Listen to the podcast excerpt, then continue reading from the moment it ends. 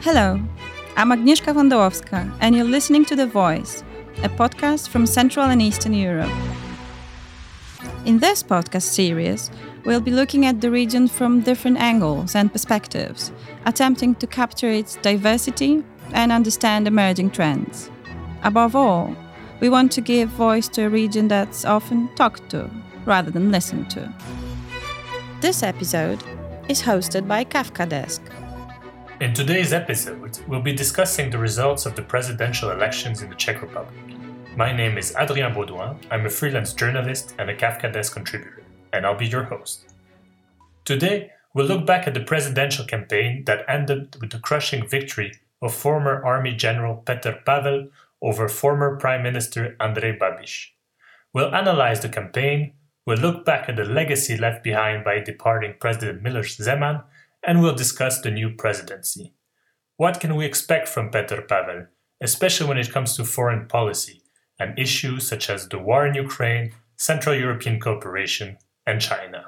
To tell us more about these topics, let me introduce political scientist Professor Jiří Pehe. Professor Pehe worked for the Czech Republic's first democratically elected president, Václav Havel, as head of his political department between 97 and 99 and he has since then been the director of the Prague branch of New York University. Welcome, Professor Pehe. Petr Pavel had a very convincing victory in the presidential election, with almost 17 percentage points more than his rival, former Prime Minister Andrej Babiš. Did you expect such a crushing victory? Yes, in fact, I, I did, because opinion polls uh, had been showing for quite some time that uh, that Pavel will win. Of course, uh, um, given our previous experiences with uh, campaigns in 2013 and 2018, when people hoped that uh, uh, the the opponent of Mr. Zeman would win, and in the end it was Mr. Zeman who who won, uh, were sort of uh, a reason for some pessimism. But uh, in the end, I think that maybe for the first time the the opinion polls got it completely right. Going back to the campaign, it looked like the first round would be a tight race between three candidates, but economist and former university rector Danuše Nerudová had a disappointing 14% in the first round, while Pavel and Babiš both had 35%, a lot more than expected. What caused those two surprises? Well, I think that uh, Nerudová had uh, really a lot of dynamism in her campaign uh, in December. Uh, and then, uh, unfortunately for her, um, accusations of uh, managerial failures at Mendels University, where she where she was the, the president. a few years back, started to emerge, and um, it was not uh, those accusations themselves because for a lot of people they were too abstract. Uh, but uh, it was uh, that she uh, lost the the dynamism. She had to spend a lot of time explaining her past, and that, of course, in any campaign is. Uh, is a terrible thing, uh, and so that was one reason. Another thing, another reason is that um, with Nerudová sort of weakened by these accusations, a lot of people started thinking strategically, thinking uh, we need someone who can defeat Babiš, and so that I think caused uh, uh, the decline in her preferences and then in the electoral result as well. In the two weeks between the first and second round, the campaign got very intense. There were mutual accusations between Pavel and Babiš, fake news, aggressive crowds against Babiš's meetings, and even death threats against Babiš and his wife. Is this common for Czech politics, and what made the, this election so polarizing? Well, all of our presidential elections so far have been polarizing, and um, uh, and not only um, those elections that uh, in which people elect the president directly. Uh, before 2013, we had uh, parliamentary elections of the president, and they uh, were uh, extremely polarizing and. Um, for example, President Klaus was elected after three rounds of voting. Uh, and um, and uh, there were rumors of, of people threatening deputies and senators uh, in bathrooms and things of that sort. So it's a very polarizing event in Czech society simply because uh, um, the the president is uh, is a, a symbol uh, in Czech politics and Czech society, which sort of um, transcends uh, politics in many ways, day to day politics. and a lot of people project into presidency their own um, ideas for what the Czech Republic should be and so on. So, um, yes, I think that this uh, this was a polarizing campaign, uh, but only from one side this time. It was uh, Mr. Babiš who decided to run a very aggressive uh, campaign full of lies and disinformation, and in the end, uh, it turned out that this was actually one of the reasons why he lost, because people, after ten years of Miloš Zeman, were fed up with this kind of uh, politics. Actually, I wanted to ask about this. Um, Andrej Babiš used the threat of war, saying that as an ex general, his rival would pull Czechia into the war in Ukraine. Uh, this is a strategy that was successfully used by Viktor Orban in the Hungarian legislative elections last spring. And this kind of scare tactic was also successfully used by current president Miloš Zeman in 2013 and 18. So, why didn't it work this time, according to you? Well, it didn't work uh, for several reasons, which um, um, uh, go back to, to history. First, there are uh, historical traumas in Czech history, such as uh, the Munich Agreement in 1938, when uh, after which uh, Czechoslovakia gave up and didn't defend itself. Then, of course, 1968. And so, even people who uh, would agree with Mr. Babiš on a lot of social issues were um, not happy about this um, uh, this kind of rhetoric. Uh, also, because in uh, uh in his camp there are a lot of people who uh, still remember the the com- communist times, and they remember that these calls, empty calls for peace. not backed by any any concrete agenda and and strategy, were a tool of Soviet propaganda in in the in the 80s and 70s. a lot of peace peace movements and so on, which uh, were calling for peace and basically were, were uh, the tools of, of, of the Soviet Union. So um, I think that this this all um, played a major role in how people uh, evaluated these calls by Babiš in the end. And um, many were uneasy with that because they, they could see uh, that this was uh, this was blatantly um, untrue that there was a lot of manipulation in, in this. And uh, and then of course um, um, when Babiš uh, wasn't able to explain uh, in his newly found uh, uh, image of a peacemaker, he wasn't able to to explain how he would uh, or whether he would uh, come to to the help of Poland in case Poland was attacked by Russia. That was the end of of his campaign, basically, because a lot of people want want peace in general terms, but they, they also know that uh, uh, we we have peace because of our membership in NATO. Talking about the past, it was interesting to see that it was discussed a lot during the campaign. Uh, Petr Pavel started his career in the Czechoslovak army during communism. He joined the Communist Party and he was even training to be some kind of special agent. While Andrej Babiš was also in the party, he was an informant for the secret police. Uh, but people who reject the previous regime did massively support Petr Pavel. Do you think that it means that people are ready to finally move on on this issue of the past? Yes, this is uh, this is a um, an important uh, event uh, uh, in many many ways because with regard to the past, simply because. a lot of people in the end had to had to make a choice between two former communists, and they had to uh, see the past in a more um, structured way. Um, they had to decide whether being uh, the kind of communist that Petr Pavel was and being the kind of communist that that Andrej Babiš was, whether there is not a difference.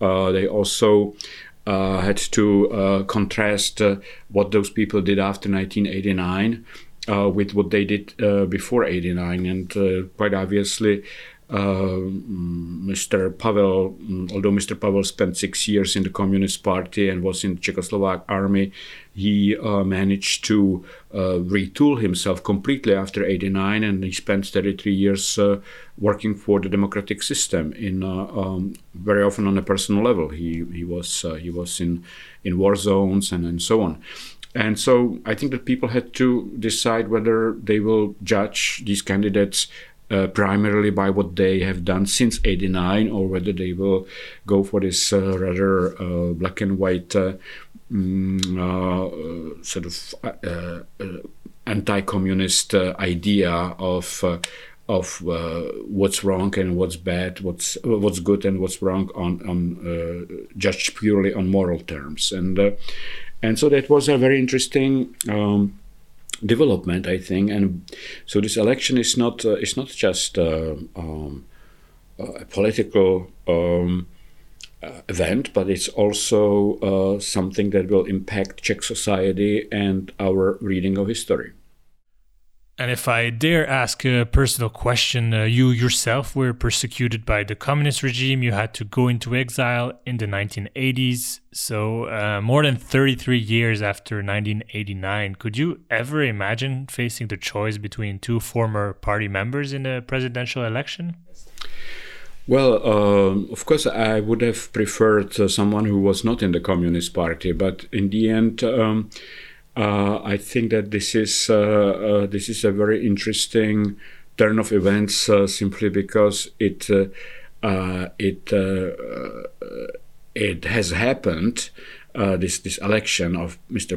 Pavel has happened because in in the 90s we were not able to to, to um, address the issues of the past properly.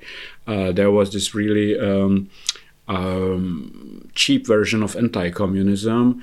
Uh, there was the, the screening law, which uh, uh, under which people were banned from uh, working for the state if they were in, in, in, high positions in the Communist Party or, or secret police informants, but that was it. There was no debate. And so now it's coming back to us. Uh, and um, and I thought in the end maybe this is uh, this is good because this will finally uh, force this society, which decided to uh, to look the other way when it came to its communist past, uh, at its past in a more um, structured and uh, and actually truthful way. So Petr Pavel will become the new president on March 9th, and this means that it will be the end of current president Miloš Zeman, who spent 10 years in office. Uh, so, what kind of assessment can we make of his decade as head of state? Well, um, I'm often asked, just like uh, my colleagues uh, these days, about uh, assessing the, uh, the presidency of Miloš Zeman. And as much as I'm trying to be objective and find something positive, I can't. Uh, this was really a, a, pure disaster in political terms. Uh, Mr. Zeman uh, espoused uh, pro Russian views in his first few years. He sabotaged Western sanctions against Russia. He tried to bypass the constitution on the domestic front. Um, he was settling accounts with his um, political uh, opponents from the past in a rather rude uh, way. Um, so maybe the only the only positive thing I could say about Zeman uh, uh, is what uh, what Mr. Pavel, the newly elected president, says, and that is that he always supported the army and that he was always uh, uh, very much um, supporter of of Czech uh, military missions abroad. Um, but otherwise, his presidency was really a disaster and I, I think that uh, opinion polls uh, show that very clearly because uh, Mr. Zeman started with 50% plus support when he was elected, and now he's supported by barely a fifth of Czech society. The new president, Petr Pavel, promised a lot of changes if he was elected, especially when it comes to the governing style. So, what kind of president will Petr Pavel be, according to you?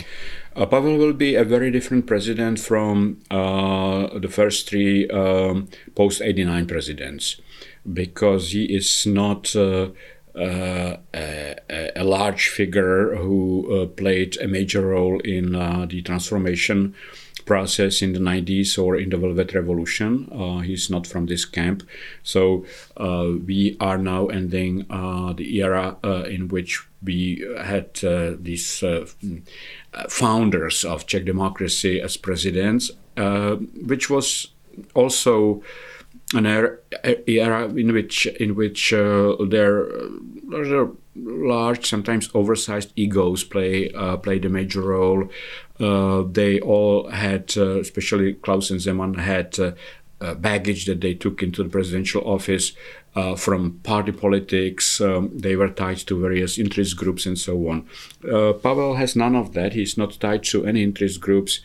Uh, he is. He didn't come from party poli- politics. he is. he was a candidate of civil society. And um, as far as his style, I think that he is much more down to earth. Is uh, of course, one needs uh, an ego of sorts to, to run for the president. But at the same time, it seems to me that he really um, can be believed when he says that he uh, sees the presidency as a service, uh, just like he um, saw his uh, his mission in the army. So I think it will be a much more civil um, presidency. Uh, he will, as a man of rules, he will try to stick to the constitution. And we will also see one very important development almost immediately. Uh, Czech foreign policy has been really cacophonic for many years, speaking with many voices. And, um, and now we will have uh, a president who will be willing to work with the government and with the, with the heads of the two chambers of the parliament to uh, formulate and actually execute uh, united foreign policy, and that is that is already in itself a huge achievement because um, Czech, policy, Czech Republic, the Czech Republic was. Uh, on occasions, uh, a laughing stock abroad because it had so many voices uh, which were contradicting each other in foreign policy. So, yes, now Czechia will have a president that is much closer to the government and that shares pretty much the same views on the EU, NATO, and Ukraine. But in addition to supporting the foreign policy of the ruling coalition, do you think that we can also expect Pavel to push his own agenda on the foreign affairs front? Uh, he will uh, predominantly he will try to um, uh, help the government because uh, under the Czech constitution the president is not uh, does not formulate foreign policy, um, he or she should uh, follow the government. But at the same time, uh, Pavel has uh, some views which are different from the government. First, he's, he's much more pro European than um, the largest party of this current government, the Civic Democrats. He uh, is pushing for the adoption of, of euro, which is uh, certainly at odds with what this government wants. Uh, he is much more critical of um, uh, Hungarian Viktor Orban in in uh, uh personally uh, than uh, again the at least the largest party of this government, the Civic Democrats. and he's also, as, as a result, is critical of the Visegrad cooperation to some extent. He would like to enlarge this group to include all of Central Europe, and I, I don't. I think he's, he's quite skeptical of, of, of the future of the Visegrad group. And then um, he is also uh, simply more liberal on a number of issues. Um, for example, um, said several times during the campaign he would like to see an early ratification of the Istanbul Treaty on violence against women. Uh, he uh, is for gay marriage. Um, so there are a number of issues where he does not really. Um, follow the government line, and there may be some tension, and we will see uh, how he will handle it. Because of course, different views are okay, but his predecessor, Mr. Zeman, uh, very often used these uh, different views to create uh, conflicts in in uh, uh, with the government and so on. So I think that Pavel will be. He does have his own views, but he will try to to work behind the scenes to resolve some of these um, uh, tensions. So it's going to be interesting because uh, Pavel, as you said, is not such a huge figure of Czech history. He's, he was not widely known before running for president. But on the other hand, he did have a very convincing victory, giving him a lot of legitimacy.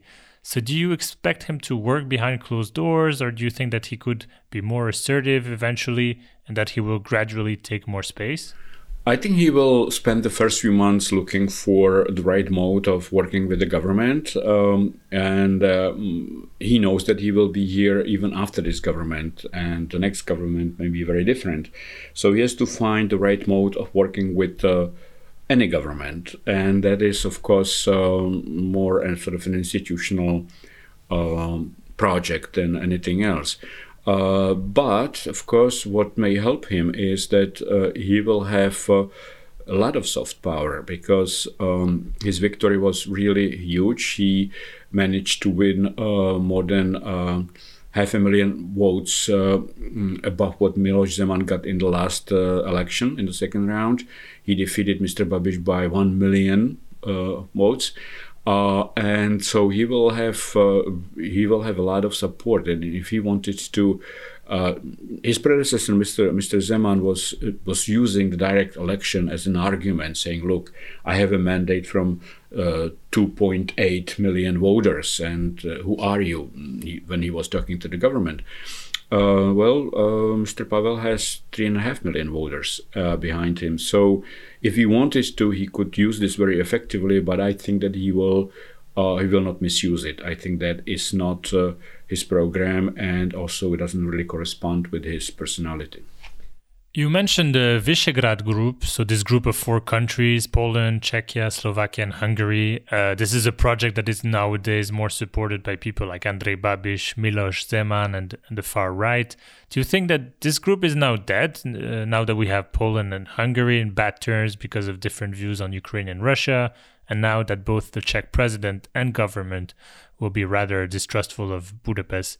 So, is it the end of Visegrad? Well, uh, the Visegrad Group at this point is uh, a political zombie of sorts. Uh, it is uh, it is uh, something that really uh, works in statements of politicians and so on, but it really does not work in in real terms because no one really knows what to do with Hungary in particular. And then, of course, we have uh, the Czech Republic and Slovakia, uh, which are not, uh, which do not have the same problems with the rule of law uh, as Poland, for example. Now we have this um, turn of events in the Czech Republic where uh, a very pro-Western, um, pro-European uh, government in general terms, has uh, will be will be uh, joined by uh, a very pro-Western and even more pro-European president uh, who defeated a populist. Uh, so the Czech Republic has, has gone in some ways against against the tide in in in Europe, and so that will create additional frictions within within Visegrad, and I think that Pavel himself is reluctant to work closely with uh, Hungary at this point, and he would really prefer to create a different format. And he has mentioned uh, uh, Austria, Slovenia, and so on. Uh, he would simply large, uh, like to enlarge. Uh, this cooperation in Central Europe and maybe slightly pushing Hungary and maybe even Poland to, to the sidelines of this. So, in the campaign, the, the topic of war and peace was very much discussed in the context of the Russian aggression against Ukraine, and Pavel won the election with a very strong stance in favor of political and military support for Ukraine. So, do you think that it shows that the Czech public is resolutely with Ukraine despite changing moods and hardships? Yes, I think that uh, mm, uh, his election shows that a majority of Czechs uh, are behind Ukraine, that uh, uh, there is certainly um, a part of Czech society which which uh, would buy Mr. Babiš's arguments that we should uh, help Ukraine, but not so much. Um, we should not do it to the detriment of Czech people and so on.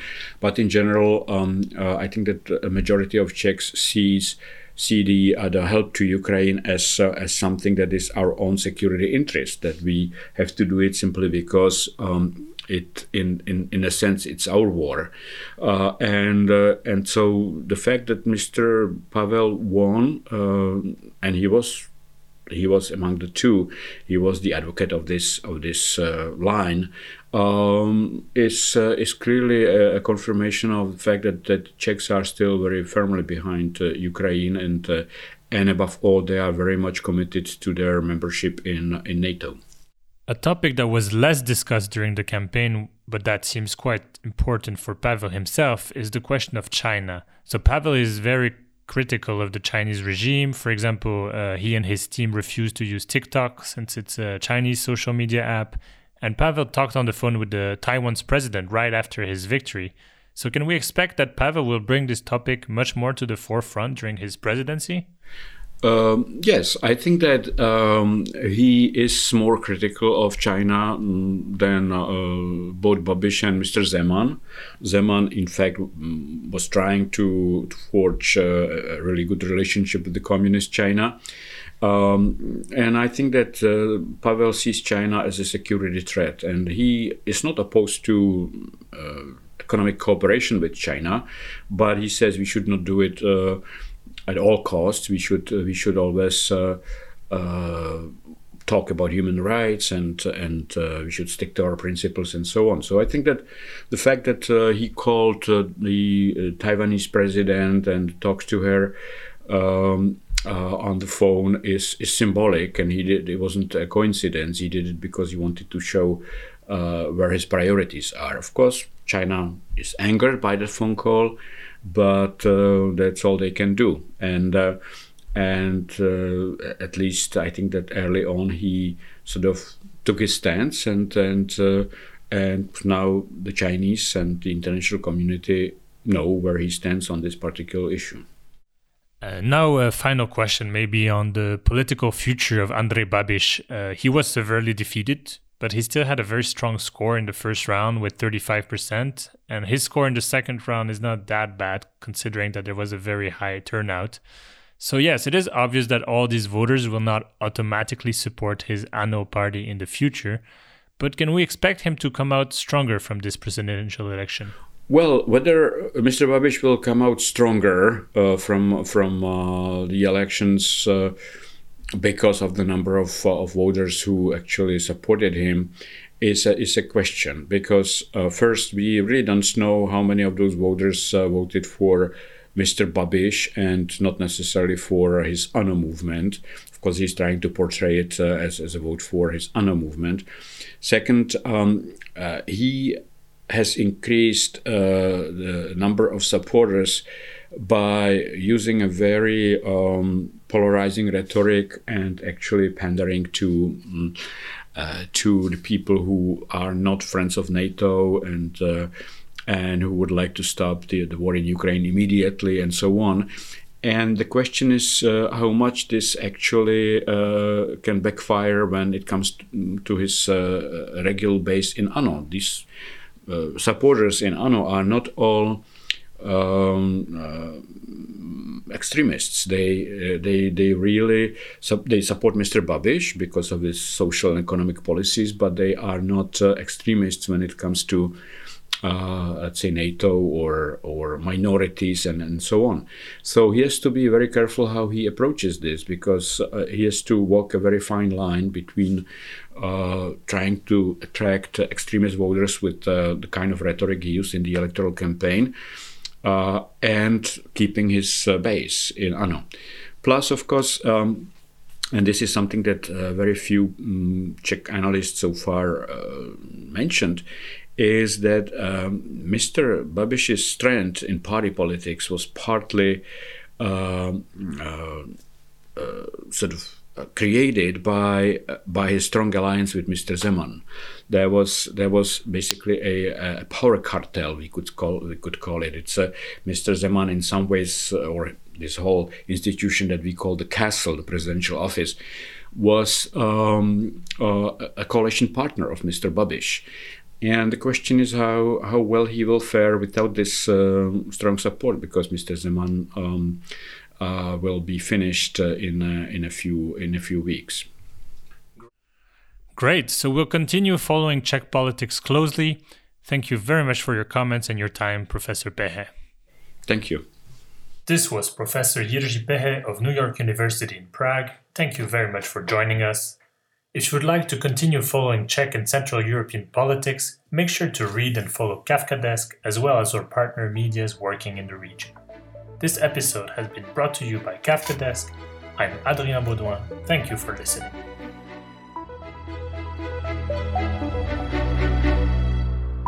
If you enjoyed today's conversation, please keep an eye out for further installments of the VoiCEE podcast, in which we'll be looking into other key issues and trends in Central and Eastern Europe, including green policies, rule of law, and media freedom.